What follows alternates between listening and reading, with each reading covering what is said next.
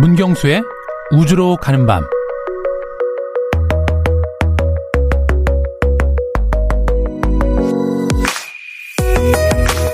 천문학자 칼세이거는 보이저 1호가 찍은 먼지 한톨 크기의 지구를 창백한 푸른 점이라고 표현하며 이렇게 말했습니다. 여기 있다. 여기가 우리의 고향이다. 이곳이 우리다. 우리가 사랑하는 모든 이들. 우리가 알고 있는 모든 사람. 당신이 들어봤을 모든 사람. 예전에 있었던 모든 사람이 이곳에서 삶을 누렸다. 우리의 모든 즐거움과 고통, 모든 사냥꾼과 약탈자, 문명의 창조자와 파괴자, 여기 태양빛 속에 부유하는 먼지의 티끌 위에서 살았던 것이다.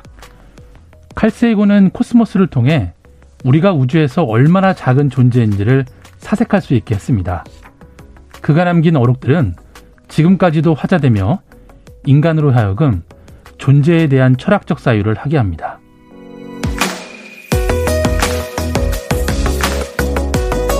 우주로 가는 밤 오늘은 천문학자 칼 세이건이 남긴 아름다운 어록의 세계로 여행을 한번 떠나보도록 하겠습니다. 오늘 전 문경수 과학탐험가 나오셨습니다. 안녕하세요. 네, 안녕하세요. 네. 저희가 짧게나마 오프닝에서 칼 세이건이 쓴 글을 좀 낭독을 해봤는데요. 네. 어, 저는 다른 사람이 물어보면 네. 칼 세이건 교신도입니다. 이렇게 얘기하는 사람으로서 아, 너무 감동을 많이 받아가지고요. 네. 굉장히 유명한 천문학자이기 때문에 많은 분들이 아실 거예요. 코스모스를 그렇죠. 네. 쓴 어, 분이기도 하고요. 일단 간단히 그 생일을 좀 한번 살펴보면 어떨까요? 네, 일단 그 말씀하신 것처럼 칼세이건의 어, 교회 신도로 계시는 분들이 전 세계에 정말 많을 거라는 생각이 네. 드는데요. 어, 우리가 흔히 이제 그 칼세이건은 천문학자로만 알고 있는데, 네. 어, 20세기를 통틀어서 이 과학 대중화의 최전선에 있던 사람이라는 표현이 음. 더 맞는 표현이 아닐까라는 생각이 들고요. 그리고 이제 그의 글들을 보면 너무나 감성적이고 예, 이런 그 서정적인 그 문장들이 많이 표현이 돼 있는데 음. 어 그런 좀 그 배경을 따라가 보면 어 칼세이곤이 사실 학부에서는 인문학을 전공했습니다. 음. 네, 인문학을 이제 전공을 네. 한 다음에 네. 그 뒤로 이제 또 다시 석사 박사를 천문학으로 학위를 받았고요. 그리고 이제 특히나 이 칼세이곤이 썼던 에덴의 용이라는 책이 있는데 네. 이 책에서는 인류학이랑 예, 생물학까지 다루면서 맞아요. 어, 정말 폭넓은 통섭의 지식인의 어떤 면모를 보여줬는데 이 책이 또 퓰리처상을 받았습니다. 천문학자 쓴 책이. 뭐 제가 신도로서 말씀드리면 저도 읽었는데요. 네. 깜짝 놀랐습니다. 그렇죠. 인간 뇌의 진화를 그렇게 어 명쾌하게 네. 정리할 수 있다는 사실 자체가 너무 놀라웠어요. 이 사람이 천체 물리학자 맞아? 좀 그런 생각도 했거든요. 네. 그래도 최근에 또 그 브레카의 내라는 책이 있는데 네. 이 책이 또 칼세곤이 쓴 책이거든요. 근데 최근에 또 번역이 됐습니다. 네. 몰랐어요. 네. 그리고 이제 한 가지만 더 말씀을 드리면 어 20대 때부터 나사의 기술 고문으로 참여를 했습니다. 음. 네, 그래서 이제 그 마지막에 어 마지막에 이제 참여했던 그 나사의 미션이 화성 탐사선 패스파인더 미션에 참가를 했다가 네. 어그 참가했던 도중에 이제 96년도에 사망을 하게 되는데요. 그래서 나사에서는 이걸 기념해서 패스파인더가 착륙한 지점을 어 칼세이건 기념 기지라고 이렇게 또 헌화를 했습니다. 아, 정말 남긴 유산이 정말 정말 많은 그런 그렇죠. 이제 과학자인데요. 네. 특히 이제 우리가 문장을 낭독하면서 도 얘기를 했지만 창백한 푸른 점. 네. 지구를 이거 이상 잘 설명할 수 있는 단어가 있을까? 이런 생각을 아, 하게 했던 네, 그런 그렇죠. 표현이었던 것 같아요. 근데 칼세이건이 이런 표현, 이런 네. 글을 쓰게 된 계기가 있을까요? 네, 계기가 그 분명히 있는데요. 어, 일단 이 창백한 푸른 점이라고 우리가 이제 흔히 알고 있는 이 사진이 지구에서 61억 킬로미터 떨어진 곳에서 찍은 사진입니다. 네. 네, 이제 그 당시를 좀 이렇게 배경을 보면은 어, 칼세곤이 그 보이저우에 또 이렇게 참여를 해서 네. 보이저 미션에 참여를 했는데 이 보이저우가 태양계 밖을 벗어날 무렵에 제안을 한 거죠. 어, 여기까지 왔는데, 어, 우리가 이제 무조건 앞으로만 갈 게 아니라, 우리 태양계에 있는 이 여덟 개의 행성에 가족 사진을 한번 찍어보자. 음. 네, 모든 행성들이 들어가게. 네. 네. 그래서 이제 카메라를 돌리기로 했는데, 반대가 심했습니다.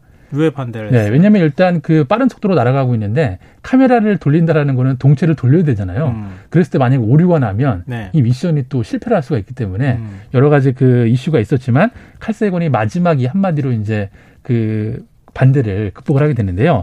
어, 이 사진을 통해서 어, 지구는 광활한 우주에 떠 있는 아주 보잘것없는 존재라는 거를 우리 인류한테 좀 보여주고 싶었다라는 거죠.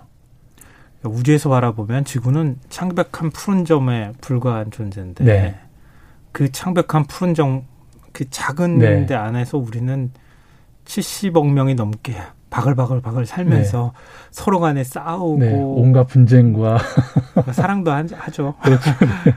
아, 그렇게 사는 존재라고 하는 거를 좀 새삼 느끼게 해주는 네. 우주적인 시각으로 우리 지구를 바라볼 수 있게 해준 그런 이제 어, 과학자라고도 할 수 있을 것 같은데요. 네. 또 칼세이건 어록을 보면 우주에 우리밖에 없다면 엄청난 공간의 낭비다. 그렇죠. 이것도 곱 씹어볼수록 정말 네. 명언이에요. 네, 맞습니다. 정말 그 철학적인 문장이 어떤 대표적인 내용인 것 같은데, 어, 사실 그 이 짧은 한 문장이 어찌 보면 그동안은 우리가 무조건 행성에 가는 데에 목적을 두었다라면, 이제는 그 지구가 아닌 태양계의 다른 행성들 혹은 태양계 밖에 있는 행성에도 생명체가 존재할 수 있지 않겠냐. 네, 정말 지구에만 생명체가 산다라면 공간 낭비라는 거죠. 그래서 이때를 계기로 해서 어, 커다란 두 개의 학문이 태동이 됩니다. 바로 음. 우주 생물학이 이때부터 본격적으로 예, 태동을 하게 되고요. 음. 어, 이 우주 생물학이 태동이 되면서 어, 기존의 학자들이 많이 관점을 바꾸게 됐던 것 같아요. 이를테면 그 행성 지질학자들은 지구에만 이제 그 지구 같은 행성이 어 정말 이 태양계 안에만 있다고 생각을 했는데 네. 우리가 관점을 한번 벗어나 보자. 음. 네 그리고 생물학자들도 어 맞는 얘기다. 어, 정말 지구에만 그 생명체가 존재한다는 거는 우리가 그 규정한 정의이기 때문에 어, 우리랑 다른 환경에서도 충분히 생명체가 존재할 수 있다. 네, 이런 어떤 관점의 틀을 깨는 그 발언이었기 때문에 이 우주생물학이 태동을 하게 됐고요. 그리고 이제 우리가 너무나 잘 알고 있는 외계 직접 생명체 탐색 프로젝트, 음. 바로 세티 프로젝트도 네. 어, 이 어록의 시작으로 거의 좀 새롭게 사람들의 관심을 갖게 됐고 지금까지도 네, 프로젝트를 가동을 해서 외계에서 날아오는 신호들 네, 그런 것들을 찾아내고 있죠. 음, 이게 사람이 생각하는 방식을 바꾼다는 게 얼마나 힘든 건지 그렇죠. 보여주는 것 같아요. 네. 아니 그렇게 태양계 태양계뿐만 아니라 은하가 얼마나 많으면 네, 맞습니다. 이, 그 안에 태양계 같은 게 얼마나 많을 것이며 네. 그럼 그 안에 지구 같은 환경이 없으리란 보장이 없잖아요. 네, 그래서 정말 이런 것들을 보면은 정말 짧은 이 사람이 생이 뭐 이렇게 오래 산 것도 아닌데 그 짧은 시간 동안 어, 정말 혼자 원맨, 원맨쇼를 한 게 아닌가. 우주 탐사에 있어서는. 생물체 진화를 네. 한 거를 다이어그램 같이 네. 그린 거 보면 인간이면 꼭대기 있었잖아요. 그렇죠. 근데 지금 다 뒤바뀌었잖아요. 맞습니다. 네. 인간은 그냥 격까지 한 곳에 불과한데 그것도 사고 방식을 바꾼. 그렇죠. 어, 사례가 아닐까 싶습니다. 네. 자, 그럼 그 다음 어록은 어떤 걸 꼽으면 좋을까요? 어, 그 두 번째 어록은 어, 제가 좀 읽어보겠습니다. 상상력은 종종 우리를 과거에는 결코 없었던 세계로 이끌 수 있다.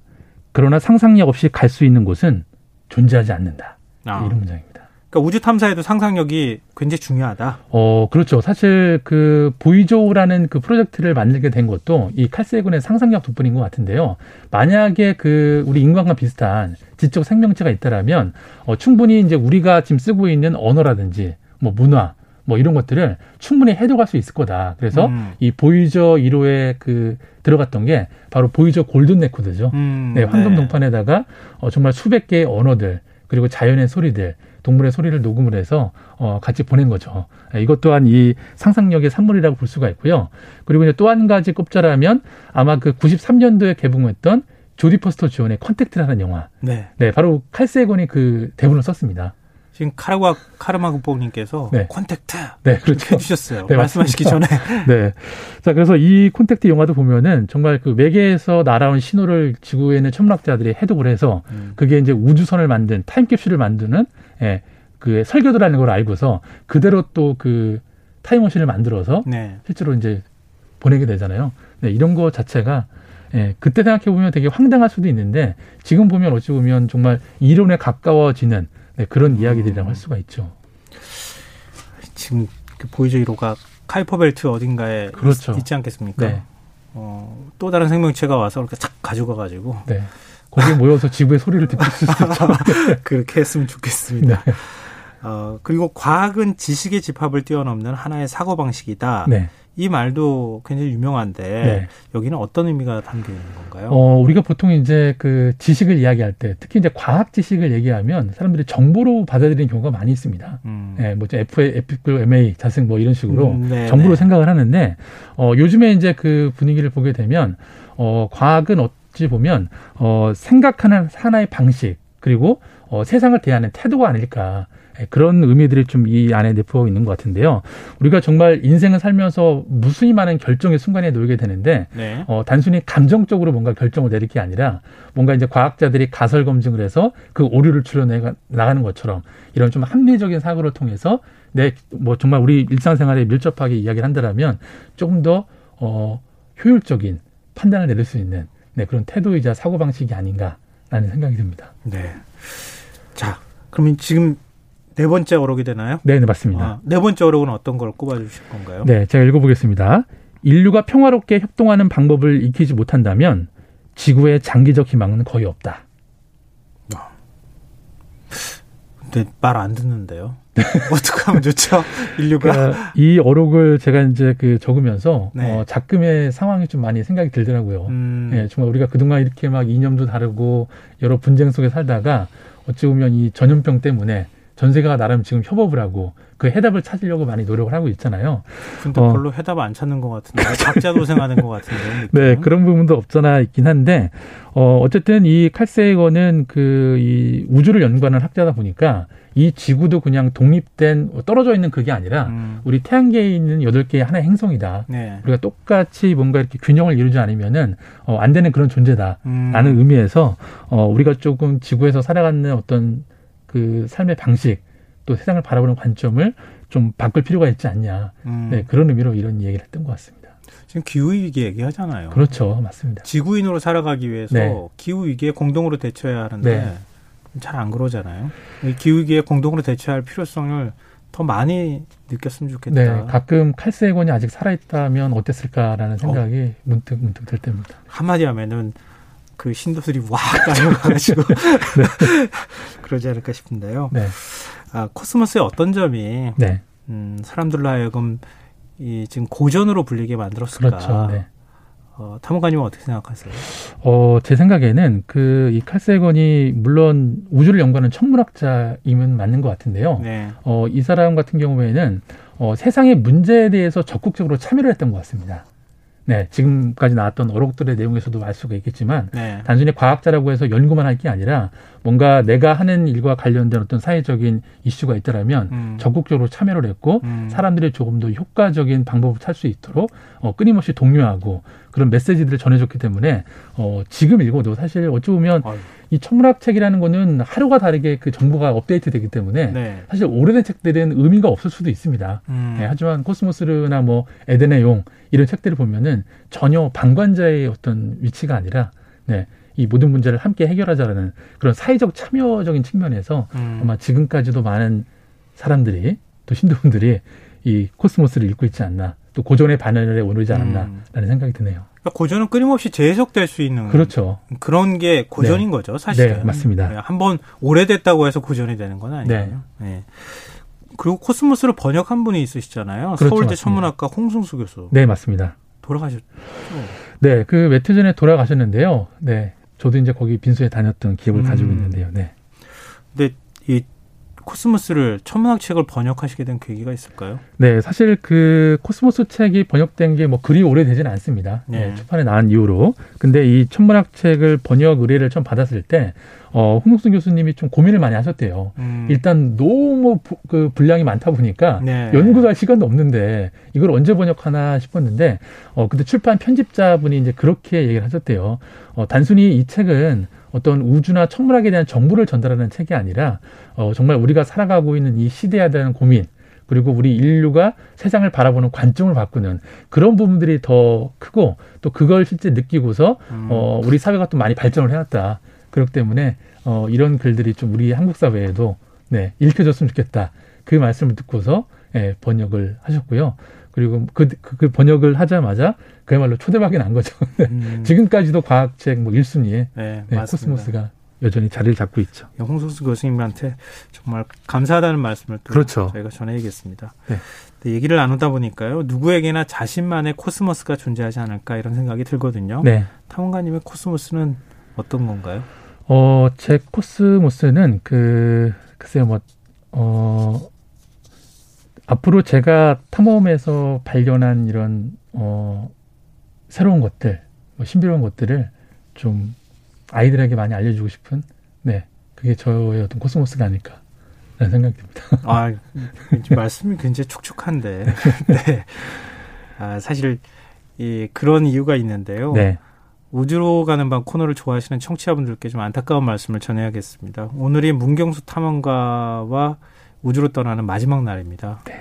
오랜 시간 시사회와 함께 해주셨기 때문에 아, 아쉬워하시는 분들이 많을 것 같은데요. 코너를 마무리하시는 소감을 좀 들어봤으면 좋겠습니다. 네, 사실 그 지난 이제 2년 동안 이제 많은 청취자분들이랑 저희가 매주 목요일 우주로 가는 밤을 통해서 어, 우주에 대해서 같이 교감도 하고 또 음. 때로는 같이 우주에 대해서 공부도 했던 네, 그런 시간으로 기억이 돼서 어, 제 개인적으로는 어, 되게 뭐랄까요? 좀 기쁜 마음을 갖고 또 앞으로도 어느 자리에서든지 간에 또 청취자분들과 우주라는 주제로 만나기를 네, 기대해 보겠습니다. 아, 이제 문경수 탐험관 시사의 식구시니까요. 앞으로 이슈가 있을 때마다 저희가 좀 모시도록 하겠습니다. 네, 나와 주실 거죠? 아, 그럼요. 네. 예. 어, 자, 마지막으로 어떤 곡 소개해 주실지 네, 제가 아마 처음으로 선곡했던 곡인 것 같은데요. 아이유의 반편지를 골라봤습니다. 네, 어찌 보면 오늘이 우리 우주로 가는 밤 청취자분들께 제가 마지막으로 띄우는 반편지인 것 같아서 네, 반편지를 골랐습니다. 어, 청취자분들이 지금 막, 막 유유 표시 막 해주시면서 아쉬워하는 마음을 표해주고 계시네요. 처음과 끝을 네. 아, 똑같이 가져가시는 그 초심을 잃지 않는 네. 그런 탐험가가 되시리라고 생각합니다. 네, 감사합니다. 지구는 우주라는 광활한 곳에 있는 너무나 작은 무대이다. 지금까지 우주로 가는 밤 문경수 과학탐험가와 함께했습니다. 오늘 모바일 상품권 당첨자는 홈페이지 공지사항에서 확인하실 수 있습니다. 끝곡으로 아이유가 부른 반편지 들으시고요.